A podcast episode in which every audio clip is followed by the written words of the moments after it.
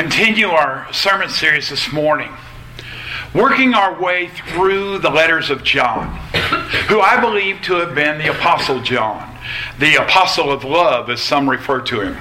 And we continue that search for hope in the midst of a shaken world.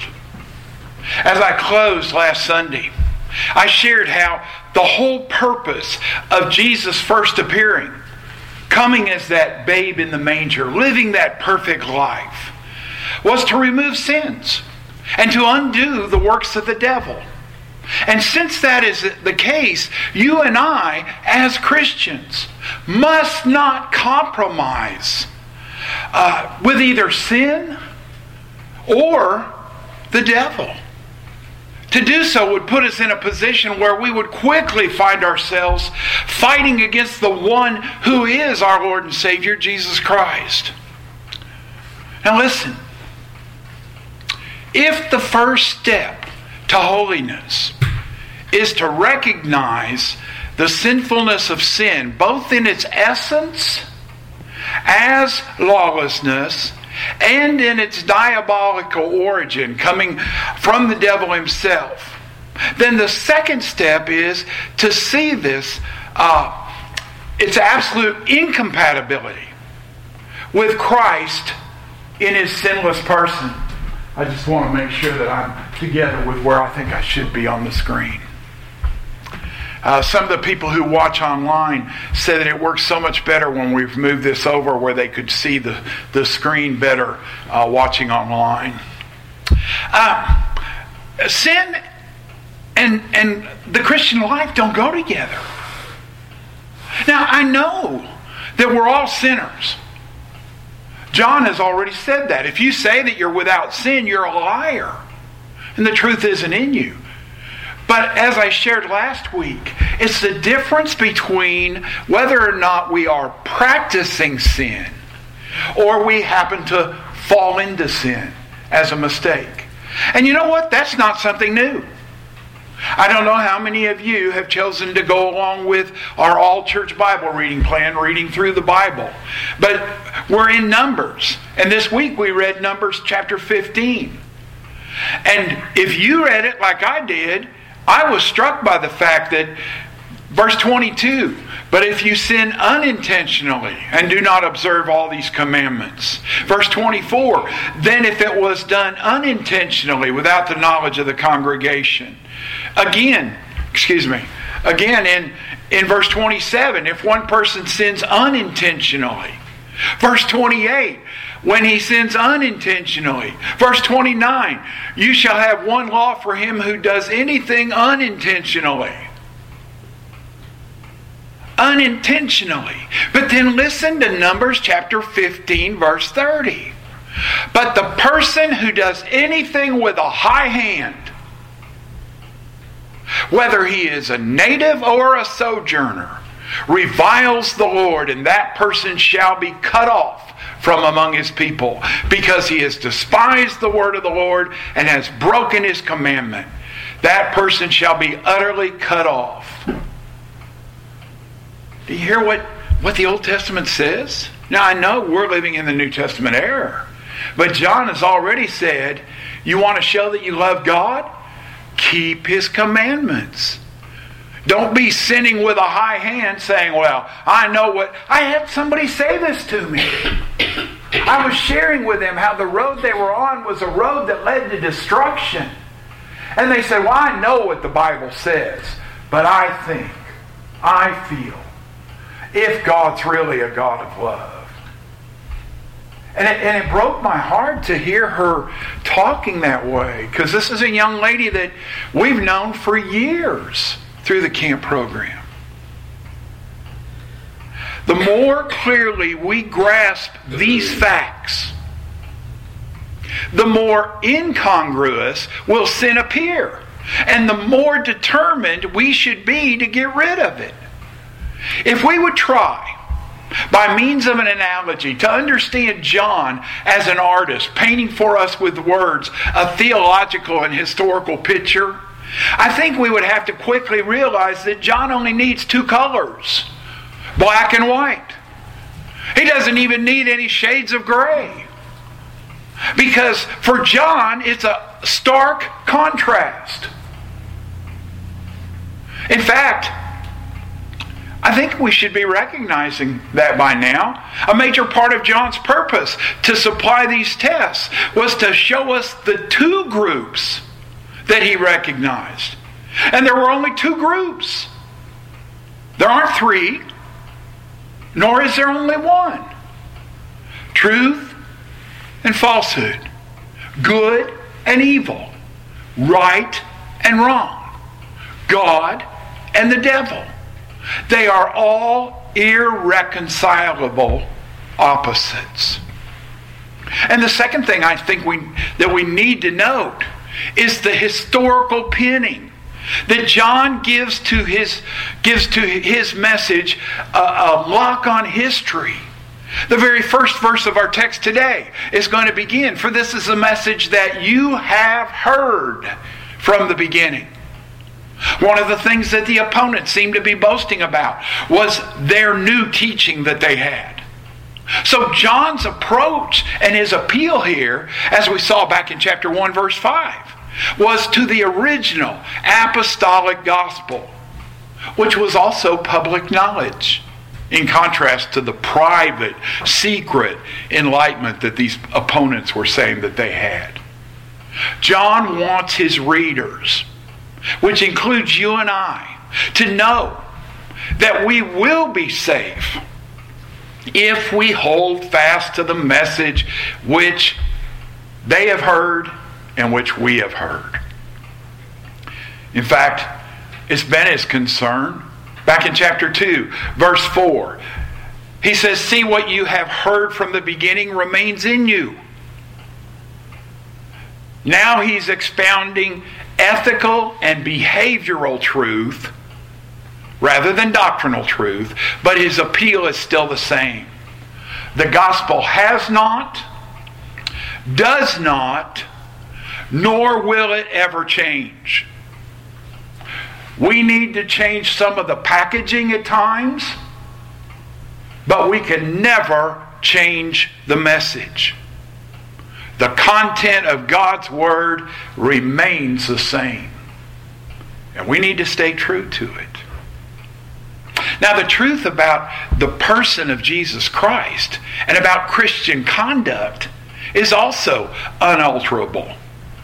And, and we must go back to the beginning and to inquire what the apostles originally meant, what they originally taught. Uh, I've been sharing a lot of that on Wednesday nights in our Bible study to say, you know, if you really want to understand the New Testament, we've got to go back and look at some of these Old Testament passages that are being quoted, that are being referred to. But when John says that we need to go back to what we had and what we heard, he uses a very special tense in the Greek language. It's called the aorist tense. It refers to something that happened at a point in history. Not a, not a process, but a point. And he's referring back to Jesus' life and ministry and the teaching that he did. That was essential, was an essential, and continues to be an essential part of the message. And that is to love one another. Love one another.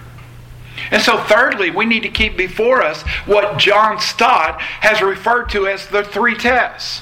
With the first test being the moral test, the test of obedience, true obedience.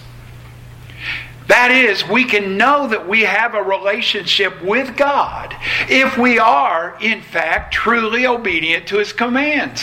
1 John 2 3 says, And by this we know we know that we have come to know Him if we keep His commandments. Being obedient. The second test John has provided for us is a doctrinal test, an examination of our beliefs. Are we exhibiting true beliefs? Now, this isn't one of those things where uh, we're going to be taking a test. Because actually, when you look at the judgment passages in the Bible from Jesus, how does he divide the sheep from the goats? I was hungry. I was thirsty. I was naked. I was in prison. It was not, quote for me, 2 John verse 10. Not a knowledge test. It's a test as to whether or not we are truly being obedient. Uh, you know, he, he says, John writes, I write to you not because you don't know the truth, but because you do know it.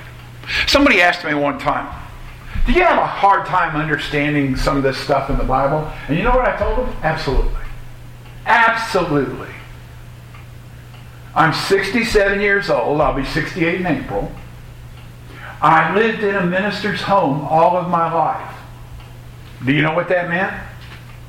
I was in church every Sunday until I was 18. Did not miss a Sunday, even if I was sick, because my mom drove me to church, kept me in the back annex area where we could barely see, but we could hear.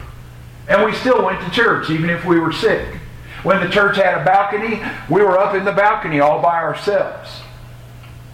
I, I was in college before I ever missed a Sunday of church. Every sun, every sermon, I mean every summer, do you know what we did? Two weeks of vacation Bible school that lasted all day long. A meal provided there. Then it went to one week. Then it went to one week, half a day. We also, every year, had evangelistic meetings. Sometimes they were two weeks. One time we had one that lasted five weeks at a church my dad was at. Everybody just kept coming. More people kept coming. The evangelist said, I'll keep coming back. He'd go home on weekends, come back, and we continued the evangelistic meeting for five weeks. Now, you're lucky if you see churches having mini series three days.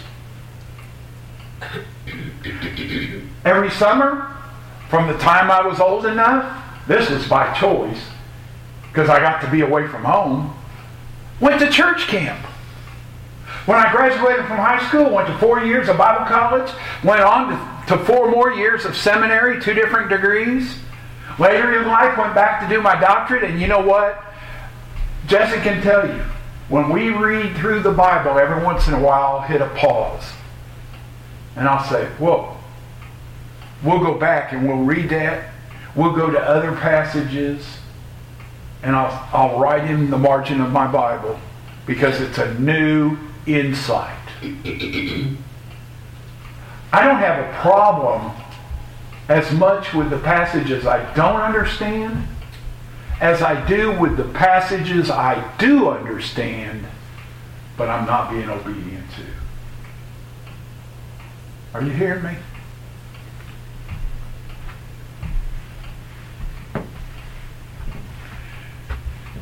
Third test that John went to was the test of love.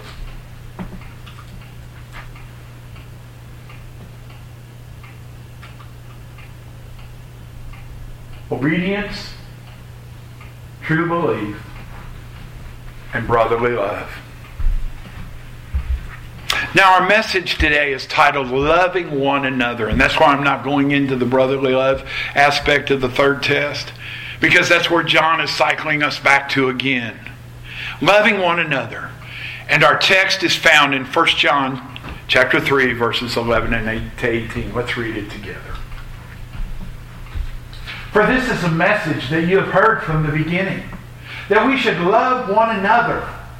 We should not be like Cain who was of the evil one and murdered his brother. And why did he murder him? Because his own deeds were evil and his brother's righteous. Do not be surprised, brothers, that the world hates you. We know that we have passed out of death into life because we love the brothers.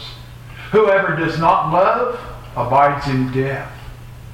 Everyone who hates his brother is a murderer. And you know that no murderer has eternal life abiding in him. By this we know love, that he laid down his life for us, and we ought to lay down our lives for the brothers. But if anyone has the world's goods and sees his brother in need, yet closes his heart against him, how does God's love abide in him? Little children, let us not love in word or talk, but in deed and in truth. Let us not love in word. Not, in other words, don't just talk the talk. Don't just talk the talk. How many people do you know that claim, proclaim to be Christians? We had somebody just recently drop by the church for a conversation. And they were talking about how they were trying to lead someone else to Christ.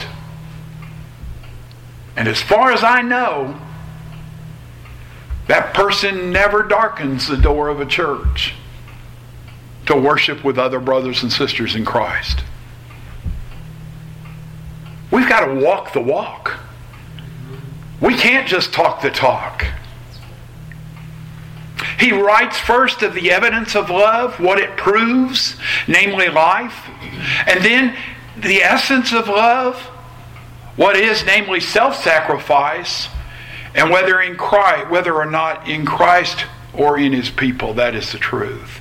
So first, let's look at how he sees love as the evidence of life. In verse 14, John begins dramatically in the Greek with the pronoun we. We. It's in what's called the emphatic position. Let the world hate. We do not hate, but love. Moreover, the fact that we love our brothers gives us a good ground for certainty that we possess eternal life. He says, We know, we know as a fact that we have passed, we have crossed over from death to life. I'm not afraid of death. I'm not afraid of death one bit. I don't want to die today because of my younger children and my grandchildren and my great grandchildren. But my prayer often is, Lord Jesus, come. I'm not afraid of death. Because you know what? I already died. I decided years ago that I wasn't concerned about this earthly physical life, that my concern was about eternal abundant life. And so I buried my old self in the waters of baptism. And I rose to walk as a new person in Christ, and so I already died. And because I was born twice, born physically and then born again spiritually, I only have to die that one time. I don't have to deal with death again. But people who have not been born twice, those who have only been born physically, they're going to die physically, but then they're also going to die from what the scriptures say spiritually. We know that we've crossed from death to life because becoming a Christian, now I'm not talking about coming down front and making a confession or signing a tract. I'm talking about dedicating my life to Jesus Christ as my Lord and Savior. Being a disciple, not a convert. True conversion is nothing less than a resurrection or a quickening John says, out of spiritual death and into eternal life. You and I, who are Christians, we are already beginning to experience eternal life right now, in the here and now. That's what John said back in his gospel. Actually, what Jesus said that John wrote about back in his gospel. John chapter 5, verse 24. Listen to the words of Jesus. He said, Truly, truly, I say to you, Whoever hears my word and believes him who sent me has eternal life. You hear what he said? Whoever hears my word and believes me. Believes me. Not intellectually, not just propositional head knowledge. The devils believe that. Again, Jesse and I are reading in the New Testament, and again, I am confronted over and over reading the New Testament how so often it's the ones who are possessed by demons who accurately know who Jesus is. Jesus, Son of the Most High God. But is their knowledge of Jesus as the Son of God going to save them? No. No. We have to not only believe, we have to confess before men, we have to repent, we have to be baptized. I've shared with you when we studied through the book of Acts. Every single conversion in the book of Acts talks about going and getting baptized as a part of that process. Does that water save you? Absolutely not but it's a part of a process that says, I am willing to put the old self to death and rise as a new self. Jesus said, You hear my words and believe the one who sent me, believe God, you have eternal life. You don't come into judgment, but you've passed from death to life. You know, in the New Testament, love is a preeminent Christian virtue. We talked about that when we were going through Galatians chapter 5. The fruit of the Spirit. What's the fruit of the Spirit? Love. Love. And all of those words that follow are ways that we can know love. Because in the Greek, when Paul wrote that, the word fruit is singular, it's not plural. He's not saying the fruits of the Spirit are love, joy, peace, patience, kindness. He's saying the fruit of the Spirit is love. How do we know that? Because people who love will have joy, peace, patience, kindness. In his letter to the Christians at, at Corinth, that great chapter 13. What does he say as he's closing? There's faith, hope, and love, but the greatest of these is love. The greatest of the three abiding graces, which never ends, and without which you and I are nothing. Love is the surest test of having life. Just as has already been shown by John to be the test of being in the light back in chapter 210, the contrary is also true. We saw this a couple weeks ago. Anyone who does not love remains in death, he says, just as he is in darkness. Chapter 2, verse 9 and 11. Now, in the vocabulary, vocabulary of John, love, light, and life all belong together. And so do hatred, darkness, and death. And I think it's noteworthy that the precise proof of life which he gives is that we love our brothers. Just as the people the world hates is you, my brothers. In verse 15, John proves his point by saying the lack of love is evidence of spiritual death. He's not necessarily denying the possibility of repentance and forgiveness to the murderer. Jesus prayed that his murderers might be forgiven, didn't he? On the cross, what did he say? Father, isn't that the beginning of how we pray often? Yes. Father, forgive them, for they know not what they do. But yet, John is stating as a general principle that to take life is to forfeit a life, and in doing so, that takes away eternal life from the murderer unless they repent, confess, and accept forgiveness. Because hate is to be a murderer. I mean, what John's doing here is just a faithful echo of Jesus in the Sermon on the Mount. It is written, Thou shalt not murder, but I say to you, everyone who hates. I mean, he takes it another step. It's not just the physical act of murdering, it's where our thoughts are. Are we already murdering somebody in our minds? So, we need to understand that love, love is so important to life. But secondly, then, I think that having shown that love is the evidence of life, with verse 16, John begins to explain that self sacrifice is the essence of love. He, he has, Jesus has been perfectly manifest.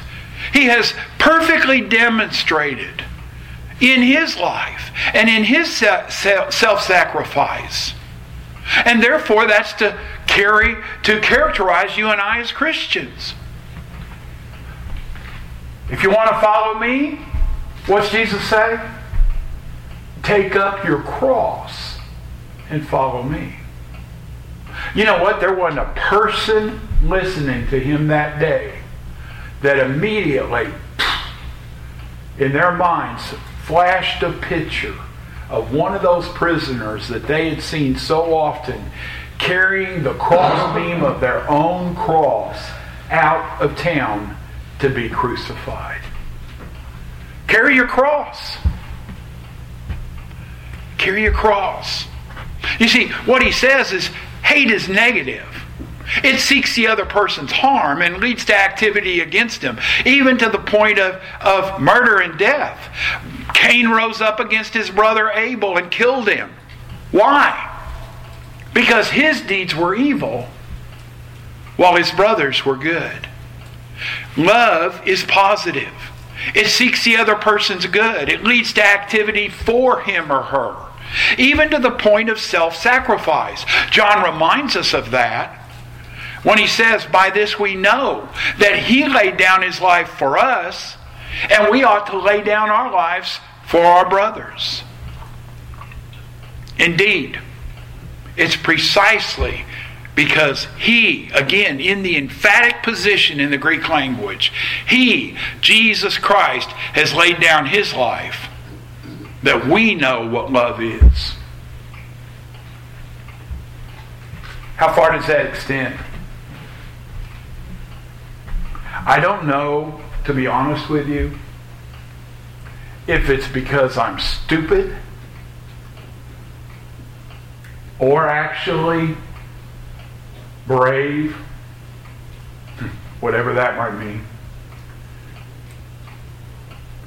But my family knows without any hesitancy that if someone happened to come into this building today armed with a weapon, doing whatever they could to harm you, or if I was sitting in a restaurant and somebody came in with a weapon and was intent on doing harm to people, I would not be hiding under a table. I would do, be doing whatever I could do to stop that person, even if it may, meant taking my own life in the process.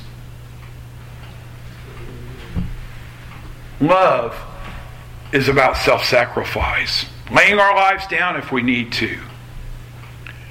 And by the way, this expression that Jesus laid down his life for us, and that's how we came to know love, that's unique to John. You don't find it in Matthew, Mark, and Luke. You don't find it in the writings of Peter. You don't find it in the writings of Paul. But you find that concept seven different places in the Gospel of John. It seems to imply that laying aside uh, the laying aside of something like clothes, the divesting oneself of something. In fact, in John chapter 13, verse 4, that same word is referred to when Christ takes off his garments. So, where do we go in conclusion? You know, as Cain has been given as the example of hate. Christ has been presented to us as the example of love. For many people, life is the most precious possession. Consequently, to rob them of it is the greatest sin that you and I could do, commit against them. While at the same time, to give one's own life on his or her behalf is probably the greatest, not probably, is the greatest expression that we can make of love. And that's why we're given that ultimate contrast. Cain's hatred issued in murder. Christ's love was demonstrated by self sacrifice. But listen to me self sacrifice of Christ is not just a revelation of love to be admired. It's an example to copy. That's why John says we ought, we should be willing to lay down our lives for our brothers. Otherwise, our profession to love them is an empty boast. We ought to do this as a definite Christian obligation because we belong to Christ. Just as we ought to follow his example in all things and even walk as he walked, chapter 2, verse 6, or just as if God's love for us is so great, we ought also to love one another, chapter 4, verse 11. Love at its core is about self sacrifice and self substitution. And in our case, it is for those who are completely and totally unworthy. Are you familiar with a song by Chris Tomlin called Amazing Love? In that song, here's what he sings Amazing love, how can it be that you, my king, would die for me? Amazing love, I know it's true.